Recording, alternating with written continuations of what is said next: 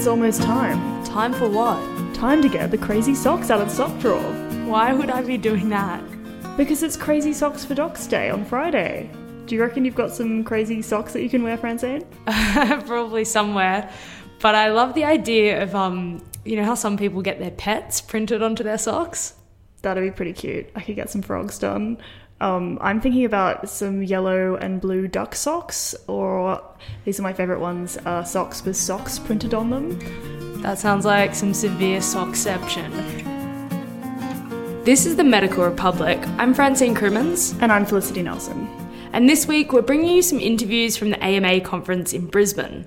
But first, you have a bit of news you wanted to share, Felicity? Yeah, well, apparently freshly squeezed fruit juice is actually quite deadly. I'm sorry, what? Okay, it's not deadly per se, but every glass of fruit juice that you add in to your day increases your chance of dying over 6 years by 24%.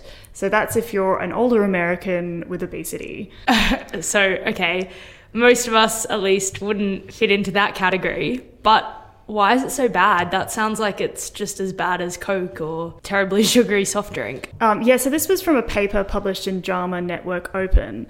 And the reason this makes sense is because the sugar content of a fruit drink is about the same as a can of Coke. And just because the sugar came from a tree doesn't mean that it doesn't look like fructose or glucose in your body. And it gets processed the same way, and it's just as bad for your health, it turns out.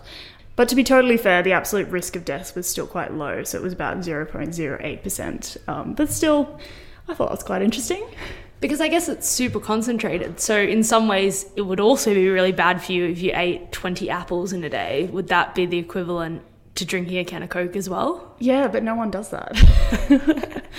I accept your challenge. And the RACGP and Obesity Policy Coalition said we shouldn't have a sugar tax on fruit juice because apparently the guidelines say a little bit of fruit juice is okay. But sugar tax on everything else, I say. That's really good to know. I'm definitely going to think twice about ordering juice in the future. But let's get back to the AMA conference. You were there last week. I've never been to one myself. How did you find it? Yeah, it was my first AMA conference too. And I was just so relieved and excited to see such a heartfelt and practical discussion occurring around doctor mental health. And so I've actually interviewed Melbourne cardiologist Dr Geoff Toogood for today's podcast. He's the one who founded Crazy Socks for Docs, and he won the AMA Presence Award at the conference for his work. Yeah, it's very well deserved. I believe Crazy Socks for Docs is now global. It's very active on Twitter, and especially will be this Friday as people start to post photos of their crazy socks in clinic. But before we get to that, here's another AMA winner, GP Dr Alan Lieb, with this week's Hot Topic.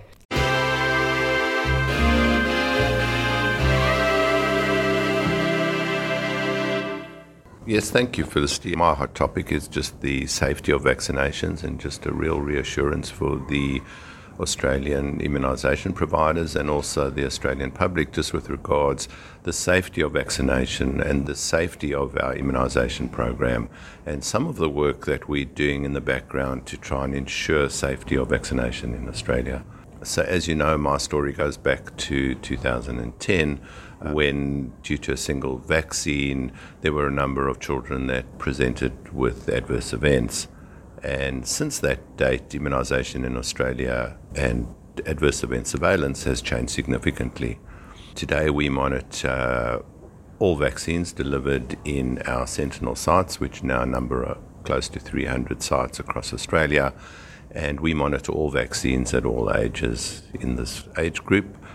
To date, we have monitored close to 2 million different vaccine antigens, and this is across well over 1 million encounters. So we monitor these vaccines actively. We've collected extensive data on the adverse events associated with any vaccination, and we centrally collate and analyse this data. So our system runs that we have our tool SmartVax installed locally at each practice. 3 days after an immunisation, the tool automatically extracts data and will send out an SMS to that parent inquiring whether there was any reaction to the vaccination. If there was a reaction to that vaccination, a further SMS will be sent inquiring if that reaction was medically attended or not, which we flag separately.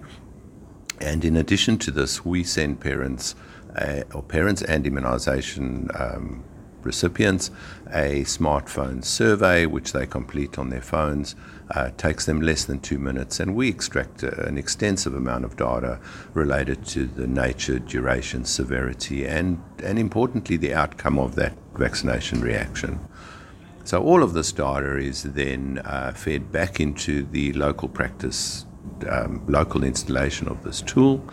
And then from there, we upload totally de-identified data to our central servers.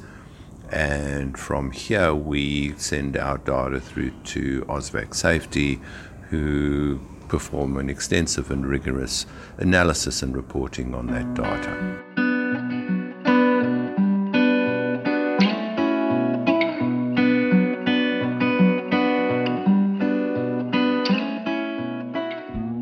I'm at the AMA conference in Brisbane today, catching up with Dr Geoff Toogood, the founder of Crazy Socks for Docs and a cardiologist based in Victoria. So it was really great to hear you talking today at the AMA conference about doctors' mental health. And you spoke very openly about some of your darkest times, times where you were needing to seek help yourself, and how this sort of turned into this movement of Crazy Socks for Docs. Do you want to share a little bit about that story, sort of the origin story of this Crazy Sock movement? The Crazy Socks movement started at a time when I was actually recovering and starting to feel better, but in the days when I'd been very unwell, I'd bought some brightly coloured socks just to try and cheer myself up. I also bought a dog, and he rummaged through my washing and ate quite a lot of socks, so I only had a pair of odd socks to wear to work, which I did, and that, because of my previous mental health issues, because I had mismatched socks on, started a conversation behind my back that I was going off again. You know, clearly, if you can't get his socks matched, how can you do anything else? Even though I was actually well. And that kind of irritated me, and I needed to try and come up with a plan to try and turn that around into some positive,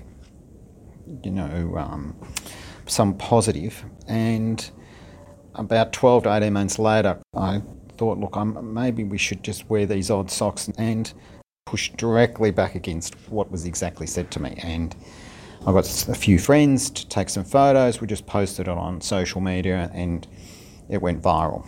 And in the first year, it gained much more traction last year, and we're running more panels and discussions, and it's going to get more traction this year around the world.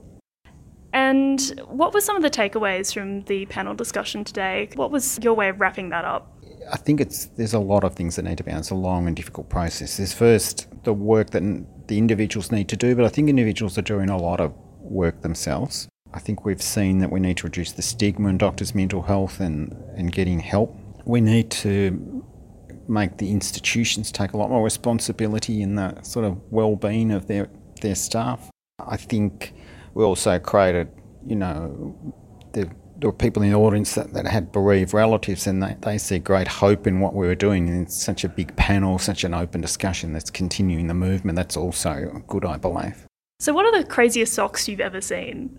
I think the winner last year in the unofficial competition was the then Health Minister Victoria and our Attorney General, the Honourable Jill Hennessy, who wore the most amazing chicken feet socks. I don't think anyone could compete with her effort on that day. And from drawing from your own experience of going through a really difficult time, what can doctors do to support their colleagues who might be having a hard time? Some of it is you may need to take some of the load of the work at the time, make them not feel they're responsible or they're a burden because they're ill. The workplaces and the colleagues that are in the workplaces need to understand that it takes time to recover from a mental health illness. Just being kind of a mate in the sense to your colleague is what you need as well. Excellent. Well, thank you so much for coming on the show. That was really good to hear your thoughts and your feelings, and have a good time at the rest of the conference. Thank you. Thank you. Next up, I'm going to catch up with Dr. Michael Myers, a professor of clinical psychiatry at the State University of New York.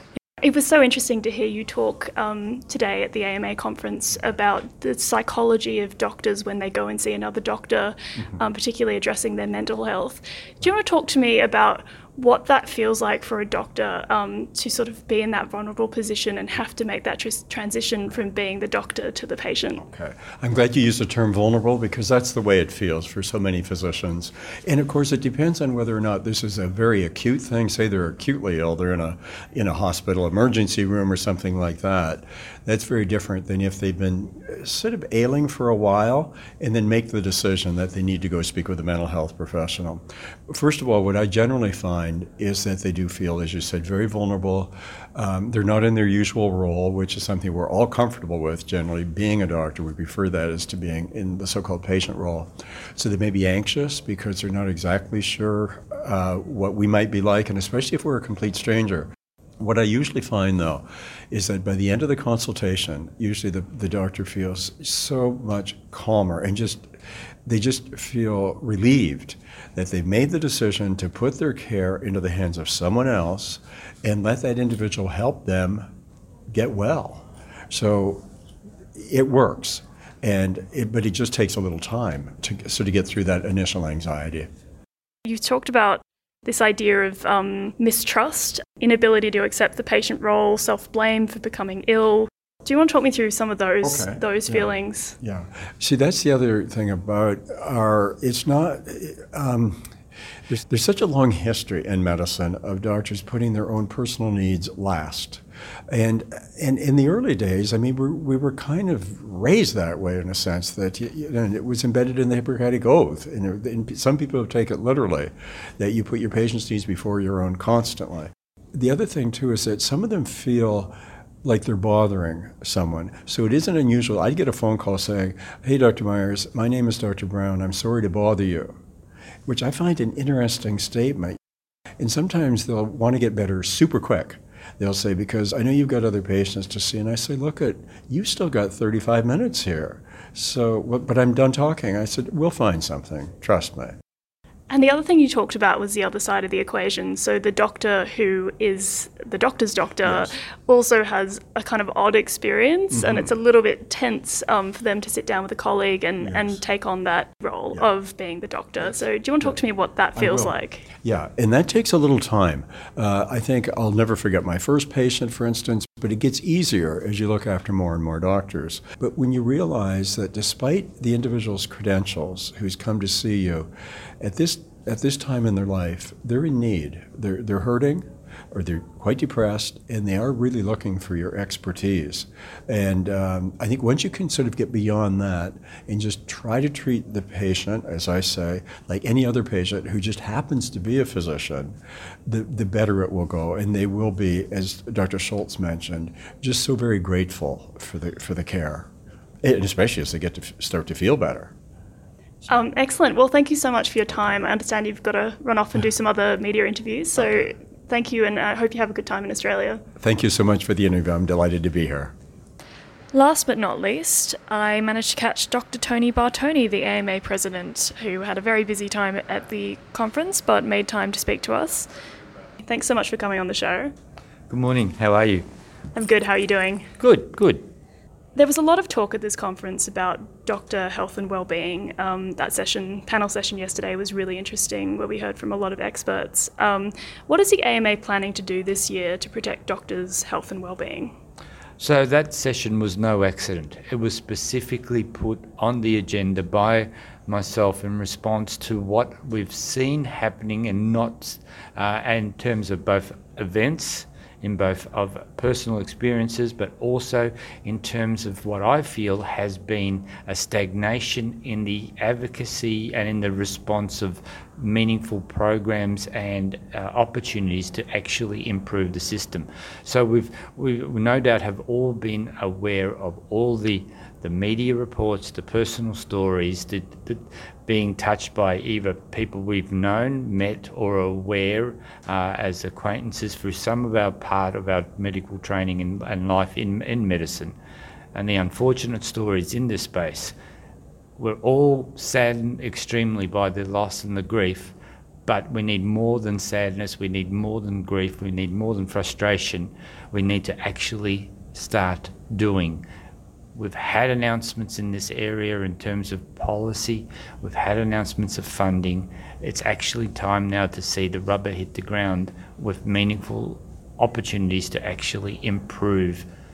So with the federal election resulting in a majority Liberal government, I imagine the AMA is going to be putting some ideas to the government and putting the pressure on them to keep the AMA's agenda on the top of its list. So what are some of the things that you're planning to talk to the Liberal government about? I've had discussions with the caretaker minister, Minister Hunt, specifically in that post-election environment, indicating that clearly we continue to remain very, very engaged on all the issues that we release. So if we go back a step, in the lead up to the election, straight out when it was called, we released our key election issues, federal election document for 2019, 21 issues, 40 pages, very clear, very concise and very, very specific request to improve our health system. And even though the expectation of a change of government did not eventuate, it doesn't mean that our health issues have gone away. They remain exactly what they were. So general practice was number one on my list before the election. It still remains number one, and the minister has indicated that in conversations and also in the video that was screened here yesterday at conference. We know that there is a lot more work to be done in the transformation and reform activity that we're trying to enlist in terms of funding into general practice. Today we'll have a motion that actually looks to enshrine further a dedicated moiety of the health budget in general practice and increasing it at the same time. We know that from experiences around the world, you will get a larger, a more significant return on your investment if you invest in general practice than in any other part of your health system. Well, I couldn't agree with you more about the need for particularly more funding in primary prevention and primary care. And I understand there's some policy debates happening right now. Sorry to keep you from those, but thank you so much for coming on the show. It was really great to hear your insights. Not a problem. Thank you very much for the opportunity. There's so much that could be said that it's really hard to sort of concisely put that together in the short space of time. But rest assured, we will continue to advocate for the outcomes for our patients and for the profession to ensure that they can continue to deliver the high quality care that Australian community and Australian patients rely upon.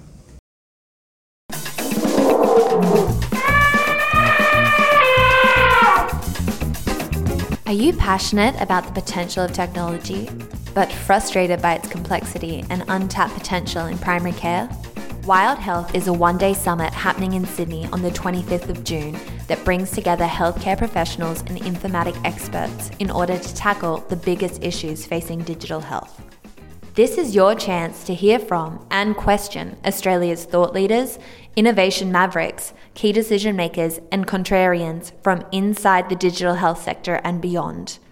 Participate in a day of engaging, meaningful debate and discussion, along with some great networking opportunities over cocktails and canapes.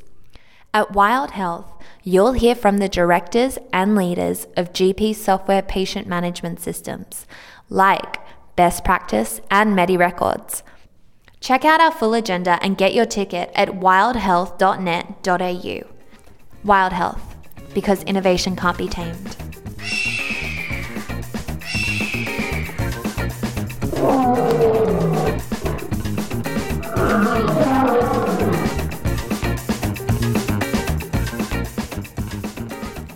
Next up, we've got our quirky historical fact.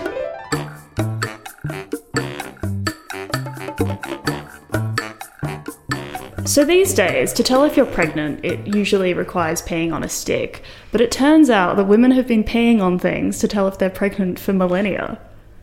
Tell me more. So, Around 3,500 years ago, in ancient Egypt, women would urinate on bags of wheat and barley, and if either sprouted, it would mean that the woman was pregnant. And so if the barley sprouted first, that signified a boy, and if wheat germination occurred, that meant that a girl was on the way. So incredibly, the test actually worked about 70% of the time, which is pretty good for ancient medicine, I think.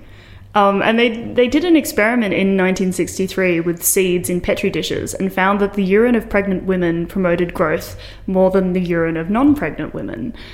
And it's thought to work because the higher levels of estrogen in pregnant women's urine stimulate seed growth. But I'm imagining, Felicity, this isn't a gardening segment. So where is this historical fact going?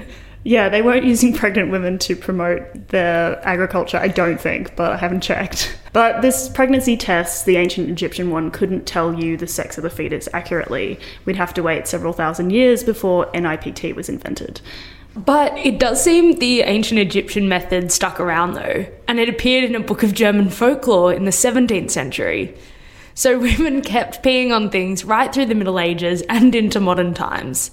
So in Europe, the piss prophets of the 16th century declared that a woman was pregnant by examining the colour of her urine. A text printed in 1552 describes the urine of a pregnant lady as clear, pale lemon colour, leaning towards off-white, having a cloud on its surface. And another test around this time involved mixing wine with urine. And this one may have been a little bit more successful, as alcohol does react with some of the proteins in pregnant women's pee.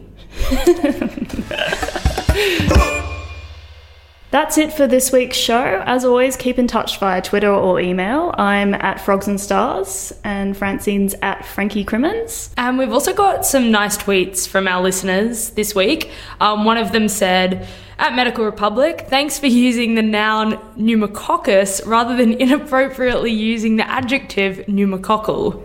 We do like to be very careful with our bacterial nouns on this show. It's very serious matter. It is very important to us. And next week, Frankie has a fascinating story about how malaria medication triggered abnormal dreams, nightmares and insomnia in Australian soldiers working in Papua New Guinea. But apparently it's still being prescribed to at-risk patients. I'm really interested to hear how that story turned out. Yeah, I've still got a little bit of digging to do, but it will be with you next week.